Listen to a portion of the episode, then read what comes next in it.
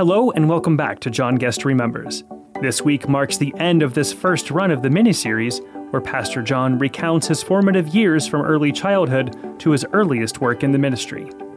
In the next week or so, we will return to the regular format of the Our Church, Our Stories podcast as Ben and Sam return for season two. Be sure to look for those episodes on our website or wherever you get your podcasts. This week, Pastor John retells his earliest work in ministry after becoming ordained from seminary. Let me just mention a number of things that, that are associated with the, the college experience at uh, Clifton, now Trinity. We did field work, and I was recruited by a couple of the students, uh, Horace Busk and Morris Jones, to go and do Sunday school work at a parish called St. Werburgh's. I still don't know who Werburgh was. German spelling. Sounds like he must have been a German. I should look him up. Anyway, I spent uh, my Sunday afternoons with these little boys at St. Werburgh's. Morris Jones was also associated with an area, a very poor area of Bristol called Barton Hill and the University of Bristol had a, what they called a settlement. They would go and do welfare work and buy land, do buildings, and do social work in that area and use the students and the wealth of the university to do some welfare. And there was such a settlement in Barton Hill, Bristol. And Morris Jones, who was another student, we were two years together, he recruited me to go down to Barton Hill. Now that's significant because I went down there, made friends with people who lived in the parish. We weren't so much associated with the church that was in that parish. We were not associated with that at all. We were associated with the university settlement that was there. In fact, I think that's what it was called University Settlement.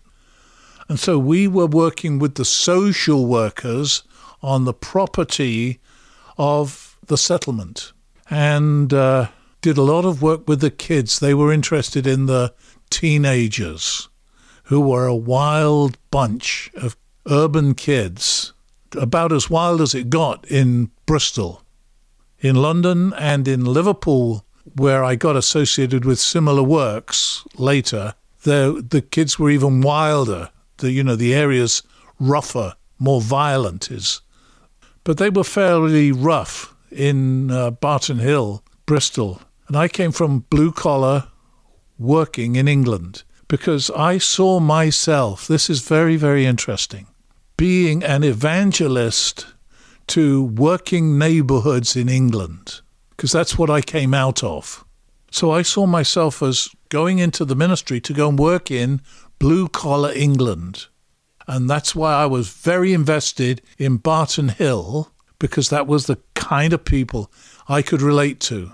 I was athletic, so I ended up playing for a Barton Hill soccer team. I coached a college soccer team. In fact, I have a photograph of me with the soccer team from Barton Hill of these rough kids.